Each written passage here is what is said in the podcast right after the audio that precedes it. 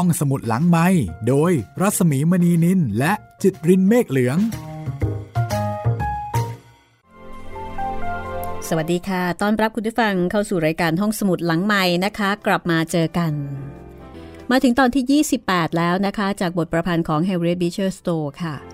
แปลเป็นภาษาไทยโดยออสนิทวง แล้วก็พิมพ์ครั้งล่าสุด โดยสำนักพิมพ์ทับหนังสือ เมื่อเดือนสิงหาคมที่ผ่านมานะคะ ฉบับภาษาไทยมีอายุ 64 ปี ปีนี้ค่ะ กับหนังสือเล่มสำคัญที่มีอิทธิพลต่อการเกิดสงครามกลางเมือง แล้วก็นำไปสู่การยกเลิกระบบทาสในสหรัฐอเมริกาก็ถือได้ว่าเป็นวรรณกรรมที่ทรงพลัง เป็นวรรณกรรมที่น่าอ่านมากอีกเรื่องหนึ่งนะคะ วันนี้ตอนที่ 28 ลองมาฟังความเดิมกันค่ะ ความเดิมตอนที่แล้วนะคะ ลีกรีนี่มีอาการหวาดผวาปล่อยผมของอีวา คือมีอาการสติแตกทำไมคนคนหนึ่ง ซึ่งจิตใจโหดเหี้ยม ชั่วร้าย ถึงหวาดกลัว เพียงแค่ปล่อยผมของผู้หญิง ทางนี้เป็นเพราะว่าลีกรีนี่มีปม มีปมเกี่ยวกับปล่อยผมของแม่ที่ตายไป แม่ที่รักเขา แม่ที่เป็นคนดี แต่ก็เป็นแม่ที่เหมือนกับหลอกล้อลีกรี ในความรู้สึก สซี่แนะนำให้เอมิลีนทำตามคำสั่งของลีกรีซะ เพื่อความปลอดภัยในชีวิตจะได้ไม่ถูกทรมาน ส่วนลีกรีก็พยายามบังคับให้ลุงทอมทำตามคำสั่งของตัวเองโดยการเคี่ยนลูซี่ แต่ลุงทอมก็ยืนยันว่าจะไม่ทำและไม่ยอมขอโทษ ตายก็ไม่ยอมทำยิ่งตายยิ่งดี จะได้ไปอยู่กับพระเจ้าทำให้ลีกรีโกรธมาก แต่ก็ไม่สามารถทำอะไรได้ เพราะลุงทอมบอกว่าได้เลยยินดีตาย ทรมานก็ได้ไม่กลัว เจอแบบนี้ลีกรีก็ไปไม่เป็นเหมือนกัน วันนี้ค่ะ ตอนที่ 28 เราจะพักเรื่องของลุงทอมเอาไปชั่วคราวนะคะ แล้วก็จะไป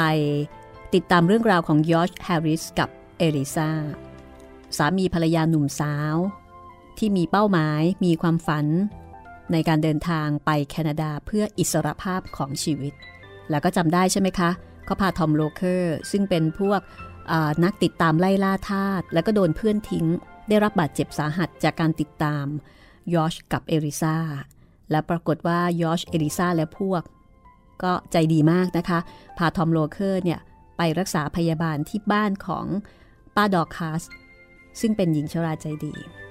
เรื่องราวทางด้านของยอชแฮร์ริสกับเอริซาแล้วก็เพื่อนๆ จะเป็นอย่างไรนะคะ ติดตามได้เลยกับตอนที่ 28 กระท่อมน้อยของลุงทอมค่ะ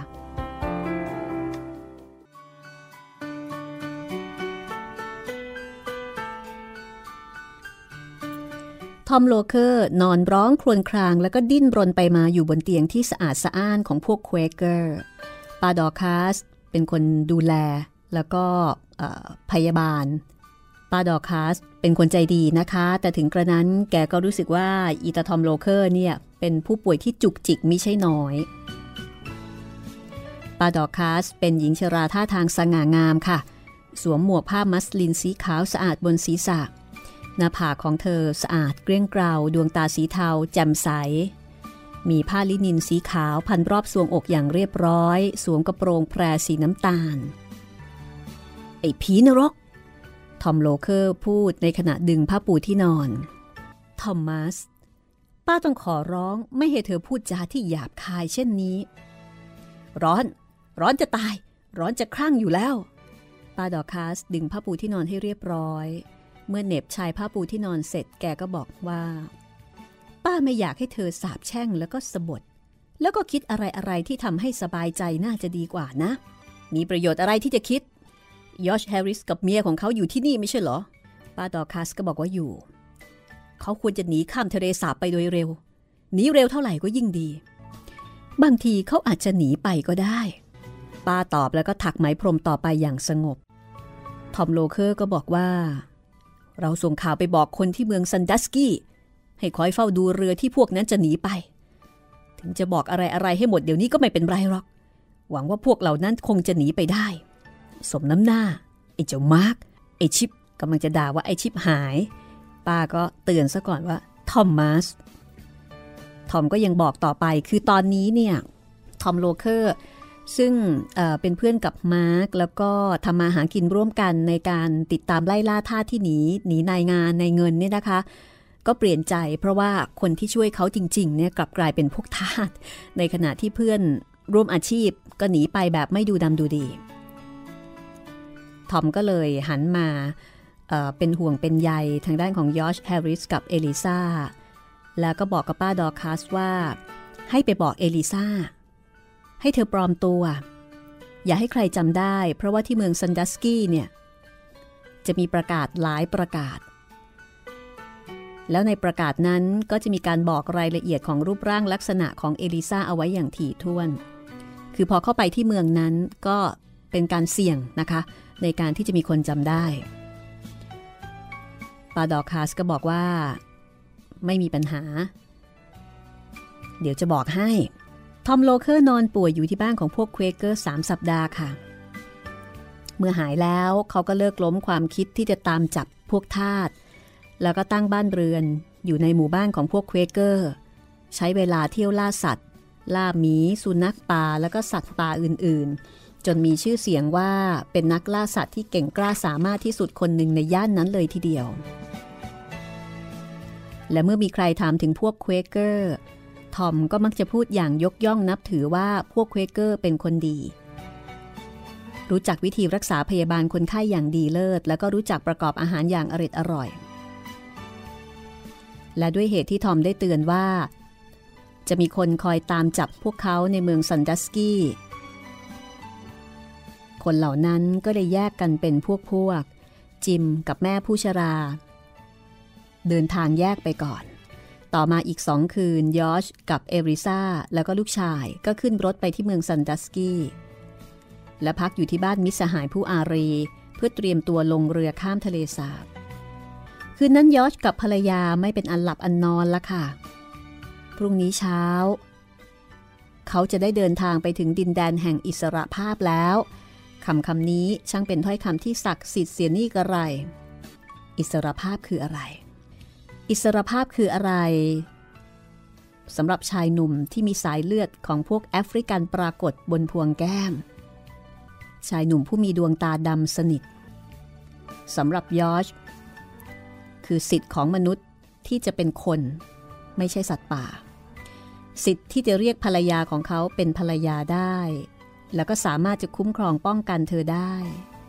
สามารถที่จะให้การศึกษาแก่บุตร สามารถที่จะมีสิทธิ์เป็นของตัวเอง แล้วก็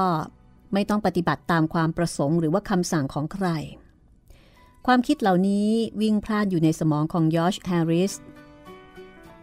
ขณะที่นั่งมองดูภรรยาแต่งกายด้วยเสื้อผ้าของผู้ชาย เพราะเขาเชื่อว่าจะเป็นการปลอดภัยที่เธอจะปลอมตัวเป็นผู้ชายขณะเดินทางไปแคนาดา คราวนี้คงจะต้องตัดผมให้สั้นแล้วละ่ะ น่าเสียดายจริง เสียดายที่ต้องตัดผมสั้นๆแบบนี้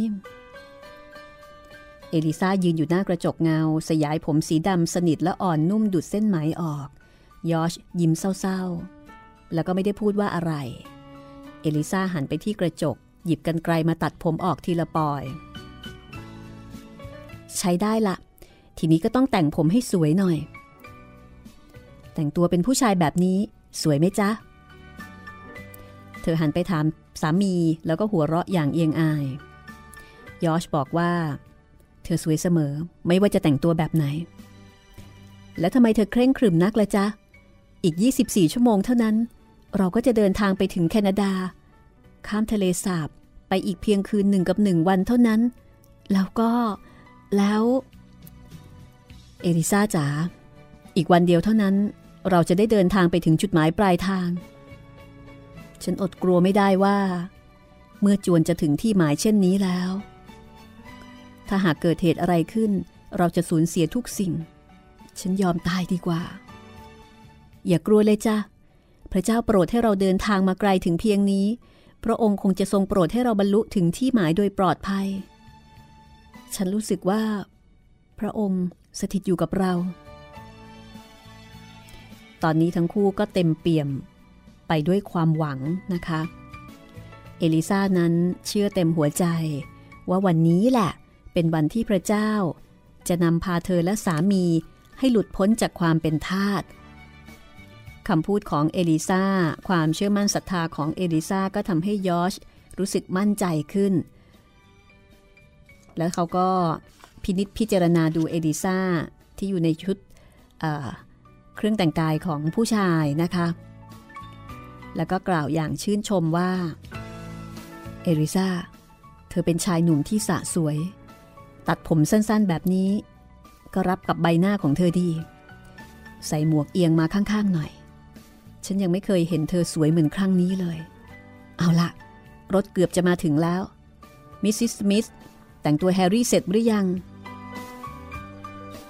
ปรากฏว่าแฮร์รี่ลูกชายของทั้งคู่ก็กลับแต่งตัวเป็นเด็กผู้หญิงนะคะ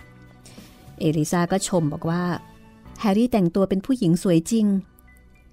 เราจะเรียกแกว่าแฮร์ริเอตเหมาะกับชื่อเก่าของแกด้วย แฮร์รี่จำแม่ได้ไหมจ๊ะ เด็กน้อยเกาะชายเสื้อมิสซิสสมิธอย่างอายๆ ยอชก็เลยบอกว่า เอลิซาอย่าไปล่อแฮร์รี่ให้มาหาเธอหน่อยเลย เธอรู้อยู่แล้วว่า แกจะต้องอยู่ห่างเธอ เพราะเธอปลอมเป็นผู้ชาย ก็มีการวางแผนกันอย่างรัดกุมนะคะ เอลิซาปลอมเป็นผู้ชาย แฮร์รี่แต่งตัวเป็นเด็กผู้หญิง ยอชก็บอกเอลิซาว่าจะต้องทำท่าทางอย่างไรนะคะคือ แต่งตัวแบบผู้ชายแล้วเนี่ยก็จะต้องมีการเรียนแบบท่าทางของผู้ชายด้วย จะได้สมจริง เอลิซาก็ถามบอกว่า เอ๊ แล้วจะต้องกระทืบเท้าเดินก้าวยาวๆ แล้วก็ทำท่าทางเจ้าชู้นิดหน่อยด้วยหรือเปล่า ยอดก็บอกว่าไม่ต้องรอก ผู้ชายที่เรียบร้อยก็มีเหมือนกัน เอลิซาก็ก็เป็นผู้ชายแบบเรียบร้อยก็แล้วกัน จากนั้นทั้งคู่ก็คุยกันถึงเรื่องของการเดินทางนะคะ เอลิซาบอกว่า เธอได้ยินว่ามีคนส่งข่าวไปบอกพวกที่นั่นแล้ว ว่าจะมีคนเดินทางไปที่เมืองซันดัสกี้ เป็นผู้ชายผู้หญิง และเด็กชายเล็กๆ อีกคนหนึ่ง ยอดก็บอกว่า ต้องคอยระวังให้ดี แต่คิดว่าไม่น่าจะมีอันตรายอะไร ทุกคนก็เปี่ยมไปด้วยความหวังนะคะมันอยู่แค่เอื้อมเองนะ กับไอ้เจ้าอิสระภาพเนี่ย ในขณะนั้นรถคันหนึ่งแล่นมาจอดที่ประตู ทุกคนในครอบครัวพากันออกมาส่งพวกที่หลบภัย เมื่อร่ำลาสหายผู้มีใจอารีแล้ว ยอช แฮริสก็พาภรรยาแล้วก็ลูก ขึ้นรถไปพร้อมกับมิสซิสสมิธยอชกับเอลิซาก็ปลอมตัวตามคำแนะนำของทอมโลเคอร์ ก่อนจะออกเดินทางสองสามวัน เขาก็มอบตัวแฮร์รี่ให้มิสซิสสมิธเลี้ยงดูเพื่อให้เด็กน้อยเนี่ยคุ้นเคยกับเธอ มิสซิสสมิธจะต้องแสดงตัวเป็นป้าของแฮร์รี่ แล้วก็ต้องพยายามเอาอกเอาใจพ่อหนูน้อยเป็นอย่างดี เพื่อที่จะให้แฮร์รี่เนี่ยได้ติดเธอ รถแล่นไปถึงท่าเรือนะคะ เอลิซายื่นแขนให้มิสซิสสมิธเกาะอย่างสุภาพ ยอชช่วยดูให้คนขนของแบกสัมภาระของเขามาใส่เรือ ในขณะที่ยอชกำลังยืนอยู่ที่ห้องทำงานของกัปตันเรือ เขาได้ยินผู้ชายสองคน ที่อยู่ข้างๆ กล่าวว่า ฉันเฝ้าดูทุกๆ คนที่มาลงเรือ ไม่เห็นจะมีพวกของยอชสักคน เขาไม่มาลงเรือลำนี้หรอก เสียงนั้นเป็นเสียงเสมียนในเรือ คนที่พูดอยู่ด้วยคือมาร์คซึ่งเป็นพวกติดตามจับทาสที่หลบหนีมายังเมืองซันดัสกี้มาร์คซึ่งเคยทำงานกับทอมโลเคอร์นั่นเอง ผู้หญิงคนนั้นผิวขาวเหมือนฝรั่ง ตัวยอชเองก็ค่อนข้างขาว ที่มือข้างหนึ่งมีตราประทับเอาไว้ มือที่ยอชกำลังถือตั๋วเรือ และสตางค์ทอนมีอาการสั่นเล็กน้อย แต่เขาก็หันมาอย่างอารมณ์เย็นมองดูหน้าผู้พูดอย่างเฉยเมย แล้วก็เดินเอื่อยๆ ไปหาเอลิซาซึ่งยืนรอเขา อยู่ทางด้านท้ายเรือ มิสซิสสมิธพาแฮร์รี่หลบเข้าไปอยู่ในห้องพักของพวกผู้หญิง ผู้โดยสารหลายคนเห็นเด็กหญิงหน้าตาสะสวยน่าเอ็นดูก็พากันพูดจาชมเชย เสียงระฆังกังวานก่อนที่เรือจะแล่นออกจากท่ายอสรู้สึกพอใจที่เห็นมาร์กเดินไปตามไม้กระดานที่ทอดจากเรือขึ้นฝั่ง แล้วก็ถอนใจอย่างโล่งอกเมื่อเรือแล่นห่างออกไป วันนี้อากาศปลอดโปร่ง น้ำสีเขียวครามในทะเลสาบอิริก กระเพื่อมขึ้นกระเพื่อมลงขณะเมื่อต้องแสงแดด ลมเย็นสดชื่นโชยมาจากฝั่ง แล้วเรือก็แล่นต่อไป ไม่มีใครสามารถจะบอกได้ว่ายอชคิดอะไรอยู่ในใจ ขณะที่เดินควงแขนสหายหนุ่มเอลิซาบนดาดฟ้าเรือสหายหนุ่มก็คือเอลิซาที่ปลอมตัวนั่นเอง เขาแทบจะไม่เชื่อว่าเขากำลังจะได้รับอิสรภาพอย่างแท้จริง และบางครั้งก็รู้สึกกลัวว่าจะมีเหตุการณ์บางอย่างเกิดขึ้น แล้วแผนการทั้งหมดของเขาจะต้องล้มเหลว มันก็น่ากลัวอยู่นะคะ เพราะว่า ความสำเร็จมันอยู่แค่เอื้อม แล้วก็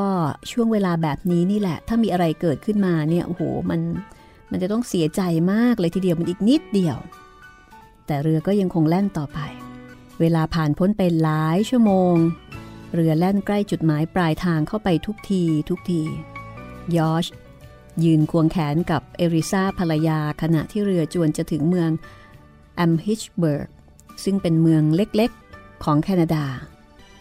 ยอชรู้สึกว่าในตาฝ้าฟาง ไปด้วยหยาดน้ำตา เขาบีบมือน้อยๆ ที่สั่นระริกอยู่บนท่อนแขนของเขาอย่างเงียบๆ เสียงระฆังดังก้อง แล้วเรือก็จอด ยอชรวบรวมข้าวของและพวกที่มาด้วยกัน แล้วพวกเขาก็ขึ้นจากเรือ เขายืนนิ่งอยู่จนกระทั่งผู้โดยสารทุกๆ คนลงจากเรือหมด แล้วยอชกับภรรยาพร้อมด้วยแฮร์รี่ลูกชาย ก็คุกเข่าลงอธิษฐานขอบคุณพระผู้เป็นเจ้า ในไม่ช้ามิสซิสมิธ ก็พาคนกลุ่มนั้นไปที่บ้านของผู้ประกาศศาสนา ซึ่งมีจิตใจเมตตากรุณาเอื้อเฟื้อเผื่อแผ่ และยินดีต้อนรับพวกทาสที่หลบหนีนายมาเสมอ ไม่มีใครที่จะสามารถพรรณนาได้ ว่ายอชกับเอริซามีความสุขขนาดไหนในวันแรกที่ได้รับอิสรภาพ ตอนนี้เขาสามารถที่จะพูดจา สามารถที่จะทำอะไรอะไรแล้วก็ไปไหนมาไหนได้ โดยไม่มีใครคอยควบคุม ยอชมีความสุขมาก เมื่อเขาสามารถจะใช้สิทธิ์ที่พระเจ้าประทานให้ โดยชอบธรรม ตอนนี้สองสามีภรรยา มีความสงบสุขอย่างแท้จริง เพราะว่าได้หลุดพ้นจากความเป็นทาสแล้ว แม้ว่าทั้งสองยังไม่มีที่ดิน ไม่มีแม้แต่ร่มไม้ชายคาที่จะเรียกว่าบ้านของตนเองได้ แล้วก็ได้ใช้เงินทองที่มีอยู่จนหมด ไม่มีที่ดิน ไม่มีบ้าน ไม่มีทรัพย์สมบัติ แต่ถึงกระนั้น เขาก็นอนหลับได้อย่างผาสุกนอนหลับอย่างเป็นสุข กับอิสรภาพที่ได้รับ ชีวิตของยอชแฮร์ริสกับเอริซาได้ไปถึงฝั่งฝันเรียบร้อยแล้วนะคะ แม้ว่าชีวิตตอนนี้มีค่าเท่ากับศูนย์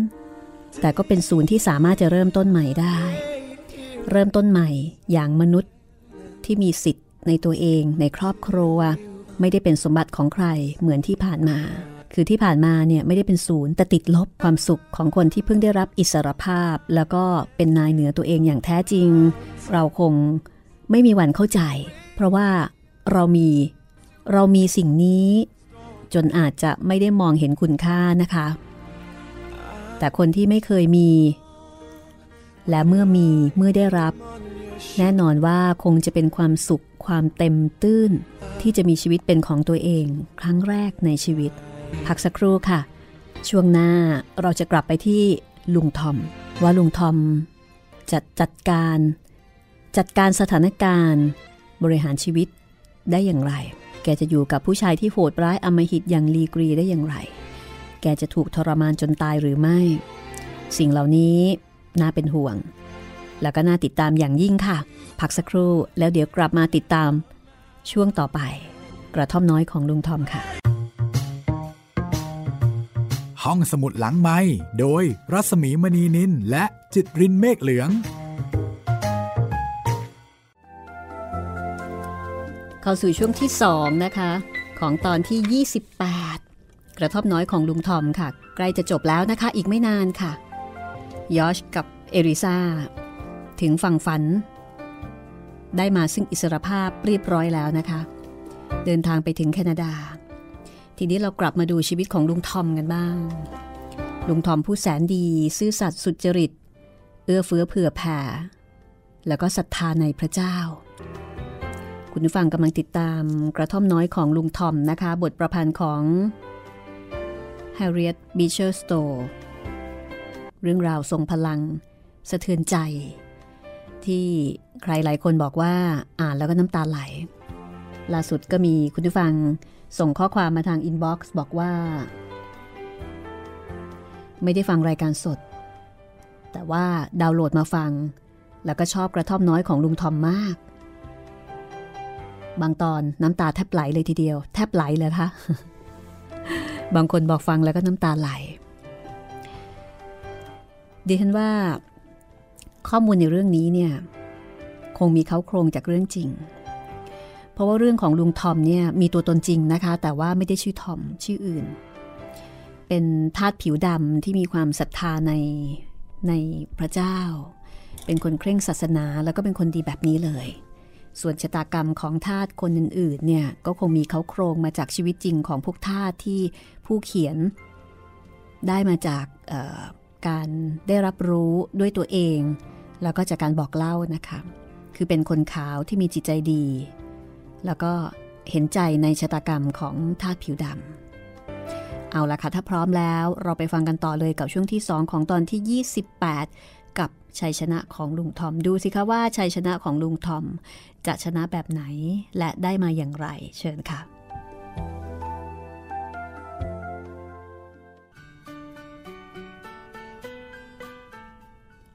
ทางด้านของลุงทอม ตอนที่ลุงทอมยืนอยู่ต่อหน้าลีกรี แล้วก็ถูกลีกรีขู่เข็น ว่าจะฆ่าบ้างจะทรมานบ้าง แต่ลุงทอมกลับรู้สึกว่าจิตใจของแกเข้มแข็งขึ้น ในขณะนั้นแกไม่ได้กลัวตาย เพราะแกรู้ว่าความตายเป็นวิธีเดียวที่จะช่วยให้แกพ้นทุกทรมาน ลุงทอมรู้สึกว่าแกสามารถจะทนได้ทุกอย่าง ไม่ว่าลีกรีจะทำอะไร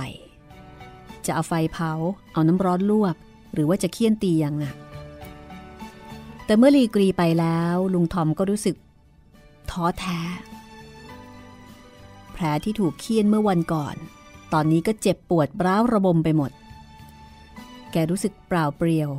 อ้างว้าง แล้วก็เบื่อหน่ายชีวิต วันเวลาช่างผ่านไปอย่างเชื่องช้าเหลือเกิน และก่อนที่แผลของลุงทอมจะหายสนิท ลีกรีก็ใช้แกให้ออกไปทำงานในไร่ฝ้ายเช่นเคย ลุงทอมเจ็บปวดทรมาน ร่างกายของแกอ่อนเพลียลงทุกวันทุกวันจนแทบจะทนทำงานหนักต่อไปไม่ไหว มีหนำซ้ำยังถูกผู้คุมดุด่าเกลี้ยกล่อมเอาอีก ความทุกข์ลำบากที่ลุงทอมได้รับครั้งนี้ไม่มีสิ่งใดจะเปรียบปานได้ ตอนนี้แกไม่มีเวลาว่างพอจะอ่านพระคัมภีร์อีกแล้ว แกต้องทำงานตลอดเวลา เพราะว่าตอนนี้เป็นฤดูฝ้ายแก่ต้องเร่งเก็บฝ้ายลีกรีไม่ยอมให้พวกทาสพักงานในวันอาทิตย์ค่ะทำงานทุกวัน ดังนั้นลุงทอมจึงต้องออกไปเก็บฝ้ายทุกๆวัน โดยไม่มีวันหยุด ลีกรีไม่คิดถึงสิ่งอื่นใดเลย นอกจากว่าจะเก็บฝ้ายให้ได้มากที่สุด แล้วก็ขายได้มากที่สุดในราคาที่ดี ครั้งแรก ๆ ลุงทอม อาศัยอ่านพระคัมภีสองสามข้อข้างๆ แสงไฟที่ริบปรี แสงไฟที่ริบปรีในเตา หลังจากกลับจากทำงาน แต่ภายหลังที่ถูกเคี่ยนอย่างโหดร้ายทารุณ เวลากลับมาถึงบ้าน แกรู้สึกอ่อนเพลีย จนเวียนศีรษะ และในตาพร่าพราย แกจึงต้องนอนเหยียดยาวพร้อมกับคนอื่นๆ เพราะรู้สึกอ่อนเพลียจนทำอะไรอีกไม่ไหว ตอนนี้ลุงทอม หมดหวังในชีวิต ความเชื่อมั่นและความไว้วางใจในพระเจ้า ดูเหมือนจะเสื่อมคลายลง ชีวิตของแกดูมืดมน แกรู้สึกว่า แม้จะได้พยายามทำดี แต่ความชั่วก็ยังเป็นฝ่ายชนะอยู่เรื่อยๆ และพระเจ้าก็ทรงนิ่งเงียบ ไม่ช่วยเหลืออะไรแกเลย ลุงทอมต้องต่อสู้กับความรู้สึกอันรุนแรงในจิตใจของแกเป็นเวลานาน แกคิดถึงจดหมายที่มิสโอฟิเลียเขียนไปถึงมิสซิสเชลบีในเคนตักกี้ แกอธิษฐานขอพระเจ้าด้วยใจที่ร้อนรน เพื่อพระองค์จะส่งใครมาช่วยแกให้พ้นทุกข์ แล้วแกก็เฝ้าคอย ด้วยความหวังอันเลือนราง วันแล้ววันเล่า แกเฝ้ารอให้ใครมาไถ่แกกลับคืนไปอยู่ที่บ้านของมิสซิสเชลบี เมื่อไม่มีใครมา แกก็เป็นทุกข์ รู้สึกขมขื่นในชีวิต ไม่มีประโยชน์อะไร ที่แกจะปรนิบัติพระเจ้า เพราะดูเหมือนว่าพระองค์ได้ลืมแกไปเสียแล้ว บางครั้งลุงทอมก็เห็นแคสซี่ บางครั้งเมื่อถูกเรียกไปที่บ้าน แกก็พบเอมิลีน แต่ก็ไม่ค่อยมีโอกาสที่จะได้พูดจาปราศัยกับคนทั้งสองมากนัก อันที่จริงแล้วต้องบอกว่าแกไม่มีเวลาที่จะได้สนทนาปราศัยกับใครเลย วันหนึ่ง ลุงทอมกำลังนั่งหน้าตาเศร้าหมองอยู่ข้างๆไฟที่แกใช้ปิ้งขนมปังสำหรับอาหารเย็น แกหยิบฟืนใส่เตาสองสามดุนเพื่อให้ไฟลุกโชน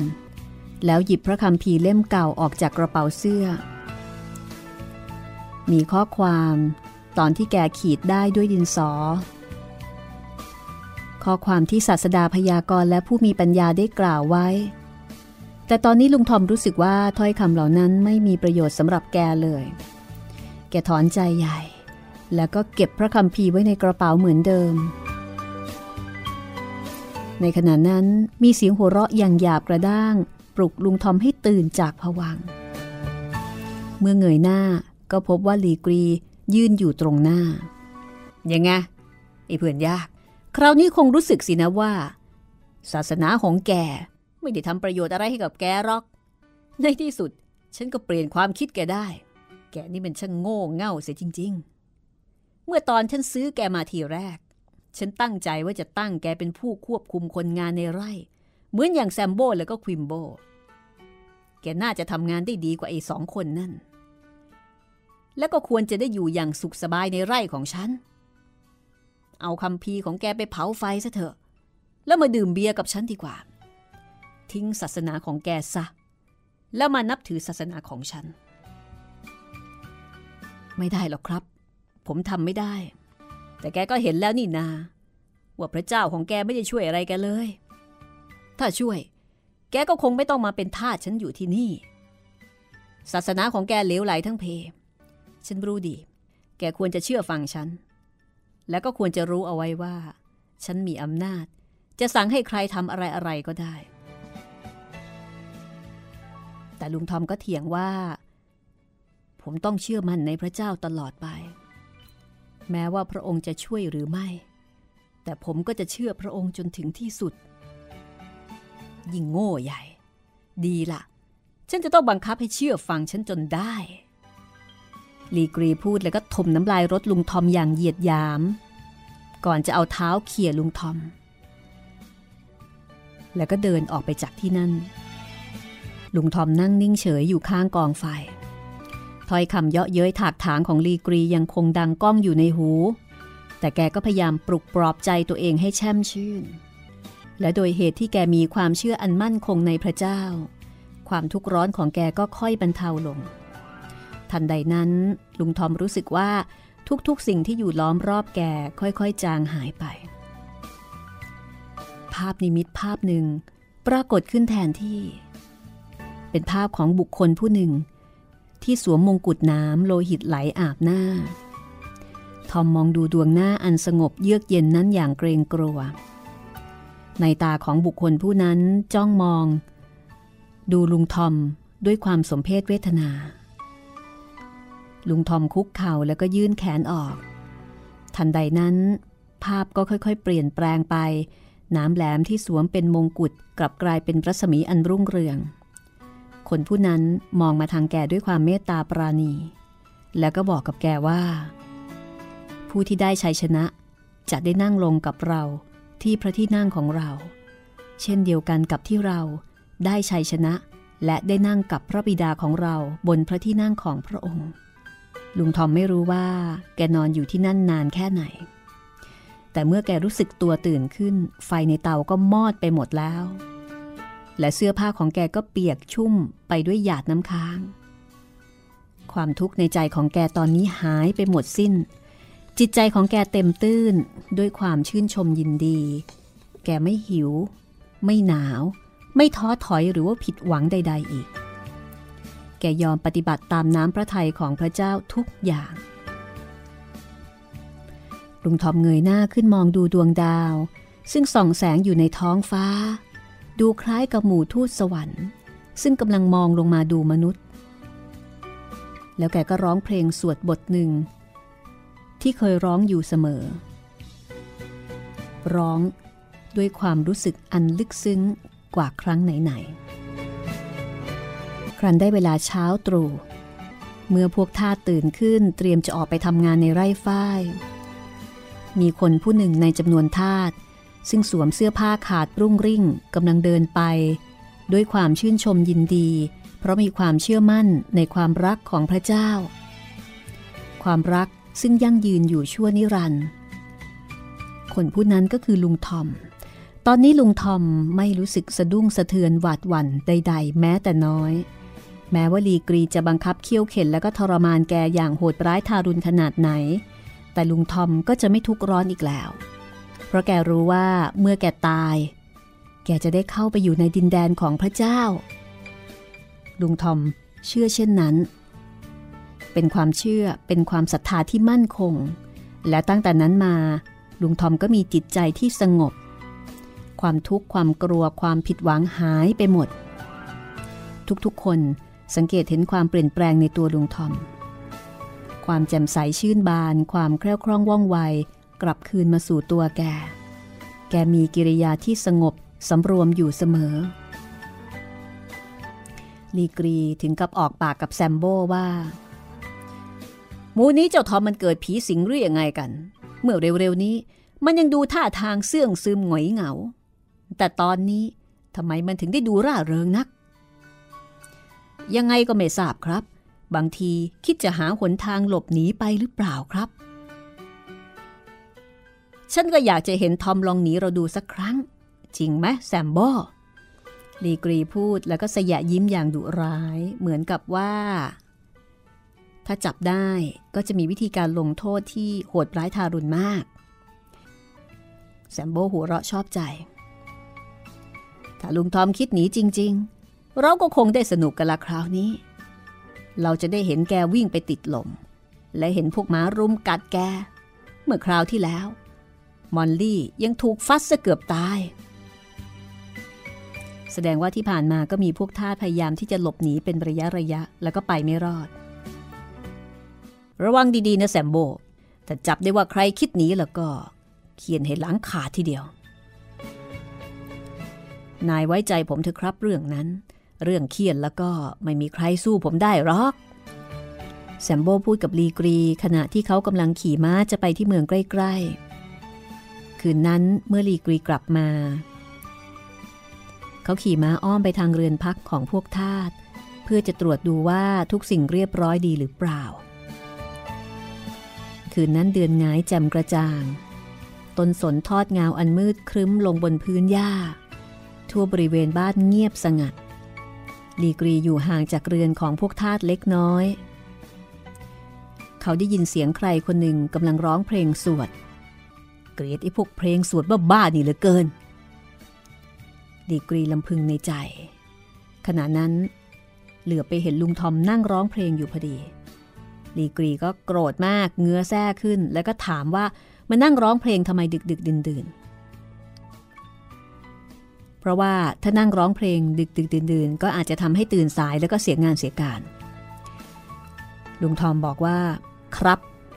แล้วก็ลุกขึ้นเดินกลับเข้าไปในกระท่อมด้วยท่าทางที่ร่าเริง สิ่งนี้ทำให้รีกรียิ่งรู้สึกโกรธแค้น โดยเฉพาะเมื่อเห็นลุงทอมแสดงอาการเฉยเมย แล้วก็ไม่รู้สึกทุกข์ร้อนเมื่อถูกดุลีกรีขี่ม้าเข้าไป พอถึงระยะที่ใกล้กับลุงทอม ก็เอาแส้ฟาดลงบนศีรษะแล้วก็ไหล่ของแก แต่แส้นั้นเพียงแต่กระทบผิวเนื้อภายนอกของลุงทอม หาได้ทำให้แกรู้สึกเจ็บปวดภายในจิตใจไม่ แกยังคงยืนนิ่งเฉย ไม่ได้ต่อสู้ขัดขืนเลยลีกรีจำต้องยอมรับว่าเขาไม่มีอำนาจเหนือลุงทอมอีกแล้ว และขณะที่ทอมเดินหายไปในกระท่อมลีกรีก็ชักม้ากลับ เขาอดคิดไม่ได้ว่าพระเจ้าทรงกีดขวางอยู่ระหว่างลุงทอมกับตัวเขา และเพราะเหตุนั้นเขาจึงไม่สามารถที่จะเอาชนะลุงทอมได้ มีพระเจ้าขวางอยู่นี่เอง ตอนนี้ลุงทอมรู้สึกสงสารพวกทาสที่อยู่กับแก แล้วก็พยายามที่จะช่วยเหลือพวกนั้นอยู่เสมอ แกรู้สึกเหมือนว่าความทุกโศกในชีวิตของแกได้สูญสิ้นไปหมดแล้ว และแกก็ต้องการที่จะช่วยเหลือบรรเทาความทุกข์ของคนอื่น ยามออกไปเก็บฝ้ายในไร่ ลุงทอมก็คอยหาโอกาสช่วยพวกท่าที่กำลังเหน็ดเหนื่อยอ่อนเพลียจากการทำงาน ตอนกลางคืนเมื่ออากาศหนาวเหน็บ แกก็หยิบเอาผ้าห่มของแกไปคลุมให้กับผู้หญิงบางคนที่ป่วย แล้วก็นอนตัวสั่นด้วยความหนาว ถ้าใครเก็บฝ้ายได้น้อย แกก็ช่วยเอาฝ้ายของแกเติมให้เต็มตะกร้า โดยไม่กลัวว่าผู้คุมเนี่ยจะเคี่ยนตีแก่ แรก ๆ พวกท่าก็พากันรู้สึกประหลาดใจในการกระทำของลุงทอม แต่แล้วก็เกิดความรักใคร่นับถือลุงทอมอย่างมาก ในที่สุด แกก็กลายเป็นคนที่มีอำนาจอย่างประหลาดเหนือจิตใจของบรรดาพวกทาส เมื่อฤดูฝ้ายแก่ผ่านพ้นไป พวกทาสได้หยุดงานในวันอาทิตย์ พวกเหล่านั้น พากันมาประชุม และฟังลุงทอมเล่าเรื่องพระเยซู เขามักจะประชุมกันอธิษฐานแล้วก็ร้องเพลงในที่แห่งหนึ่งเสมอ แต่ลีกรีไม่ยอมอนุญาต แล้วก็พยายามขัดขวางมิให้มีการประชุมเช่นนั้น แม้กระนั้นลุงทอมก็ยังสามารถชักจูงหลายคนให้หันกลับมาหาพระเจ้าได้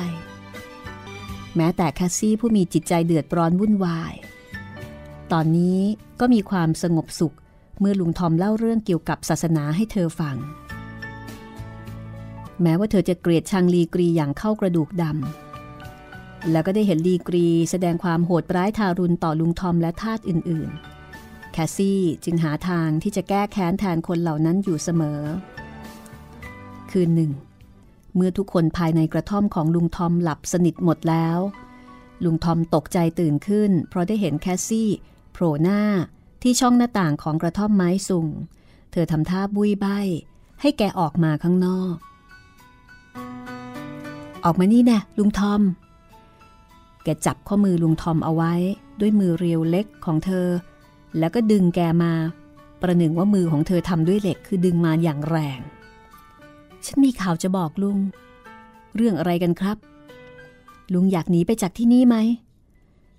เมื่อถึงเวลา ผมก็จะพ้นไปจากที่นี่ได้ แต่ลุงจะหนีได้คืนนี้แหละ ตามฉันมาสิ ลุงทอมรีรออยู่ครู่หนึ่ง มาสิลีกรีหลับสนิท ฉันแอบเอายานอนหลับ ผสมกับบรันดีของเขา ประตูหลังบ้านเปิดอยู่แล้ว ขวานก็มีพร้อม ฉันวางเอาไว้เอง ประตูห้องของลีกรี เปิดอยู่ ฉันจะนำทางลุงเอง ลุงเอาขวานฟันประตูนะ แล้วก็รีบหนีไปซะ ผมไม่หนีหรอกครับ ลุงทอมพูดอย่างหนักแน่น แล้วก็ฉุดเธอเอาไว้ ในขณะที่เธอพยายามก้าวไปข้างหน้า คิดถึงพวกทาสเหล่านี้บ้างสิ เราอาจจะปล่อยเขาให้เป็นอิสระได้หมดทุกคน แล้วไปหาที่อยู่บนเกาะ หรือว่าริมบึงก็ได้ อยู่ที่ไหนที่ไหนก็ได้ ขอแต่ให้พ้นไปจากที่นี่เท่านั้น ไม่ละครับ การทำชั่วไม่นำผลดีมาให้เราหรอกครับ ให้ผมตัดมือขวาออกเสียดีกว่า ที่จะเอาขวานฟันประตูแล้วก็หนีไป ถ้าอย่างนั้นฉันจะลงมือเอง คุณนายครับ เพื่อเห็นแก่พระผู้เป็นเจ้า โปรดอย่าขายจิตวิญญาณของคุณนายแก่พญามารโดยวิธีนั้นเลย ขืนทำไป ก็จะเกิดความเดือดร้อนแน่ๆ เราต้องอดทน ต้องคอย จนกว่าจะถึงเวลาครับ คอย ฉันไม่ได้คอยหรอกเหรอ ไม่ได้คอยจนฉันรู้สึกวิงเวียนศีรษะและปวดร้าวใจหรอกหรือไง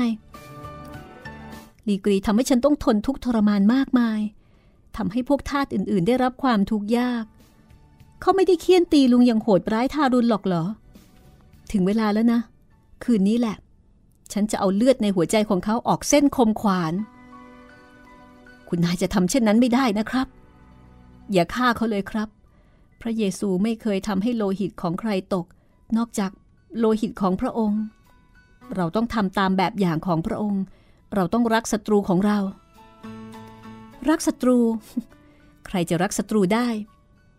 ใครจะรักศัตรูอย่างลีกรีได้ เรายังเป็นมนุษย์ปุถุชน ไม่มีใครทำอย่างที่ลุงว่าได้หรอกนะ แคสซี่พูดในตาของเธอเป็นประกายดุเดือด จริงครับ แต่พระองค์โปรดให้เราได้ชัยชนะ เมื่อเราสามารถรักศัตรูของเราได้ และยอมยกโทษให้ศัตรูของเรา เราก็ได้ชัยชนะในการต่อสู้ ชายผิวดำเงยหน้าขึ้นสู่สวรรค์ เสียงของแกสั่นเครือและน้ำตาไหลลงอาบแก้ม ความรู้สึกอันลึกซึ้งของลุงทอม น้ำเสียงอันอ่อนโยน และหยาดน้ำตาของลุงทอมทำให้แคสซี่ใจอ่อนลง ดวงตาที่มีประกายแวววาว ด้วยฤทธิ์โทสะ กลับอ่อนเชื่อม มือที่จับแขนลุงทอมเอาไว้แน่นก็ค่อยๆคคลายลง บางครั้ง ฉันรู้สึกเหมือนมีปีศาจสิงอยู่ในตัว ฉันอธิษฐานไม่ได้ ฉันไม่เคยอธิษฐานเลย ตั้งแต่เขาขายลูกฉัน ลุงพูดถูก แต่เมื่อฉันพยายามอธิษฐาน ฉันก็คอยแต่จะนึกเกลียดชัง แล้วก็สาบแช่งคนอื่นทุกที ฉันอธิษฐานไม่ได้หรอกลุง น่าสงสาร ซาตานปรารถนาจะล่อลวงคุณนาย ให้ตกอยู่ใต้อำนาจของมัน ผมผมจะอธิษฐานขอพระเจ้า เพื่อที่คุณนาย จะได้หันกลับไปหาพระเยซู พระองค์จะเสด็จมา เพื่อเล้าโลมจิตใจของผู้ที่มีความทุกข์ แคสซี่นั่งนิ่ง หยาดน้ำตาไหลริน คุณนายครับ ถ้าคุณนายสามารถ จะไปจากที่นี่ได้ ถ้าหากมีช่องทาง ผมขอแนะนำให้คุณนายพาเอมิลีนหนีไป แต่แต่คุณนายจะต้องไป โดยที่ไม่ทำให้โลหิตของใครตก แคซี่ถามว่า หมายความว่าลุงทอมจะไม่หนีไปกับเธอหรือ ลุงทอมปฏิเสธ ผมต้องอยู่ทนทุกข์กับพวกเหล่านี้ ไปจนวาระสุดท้าย แต่คุณนายแตกต่างกับผม คุณนายอดทนอย่างผมไม่ได้ เพราะฉะนั้นถ้ามีโอกาส ก็ไปเถอะครับ ฉันไม่มีทางจะหนีไปไหนได้หรอก นอกจากหลุมฝังศพ หลายครั้งมาแล้ว แคสซี่เคยคิดหาวิธีที่จะหนีไปให้พ้นจากอำนาจของซีมอนลีกรีแต่ก็ล้มเลิกเสียทุกครั้ง แต่ตอนนี้ได้เกิดความคิดอันแยบคายขึ้นในสมองของเธอเป็นแผนการอย่างง่ายๆ แต่เธอเห็นว่า แผนนี้น่าจะพอมีความหวัง ถ้าทำได้สำเร็จ ลุงทอม ฉันจะลองดูอีกสักครั้ง ขอให้สำเร็จเถิดครับ ขอพระเจ้าโปรดช่วยคุณนายด้วย แคสซี่จะหนีสำเร็จหรือไม่ติดตามได้ตอนหน้าตอนที่ 29 กระท่อมน้อยของลุงทอมค่ะ วันนี้ลาไปก่อนนะคะ สวัสดีค่ะ ห้องสมุดหลังไม้โดยรัสมีมณีนินและจิตรินเมฆเหลือง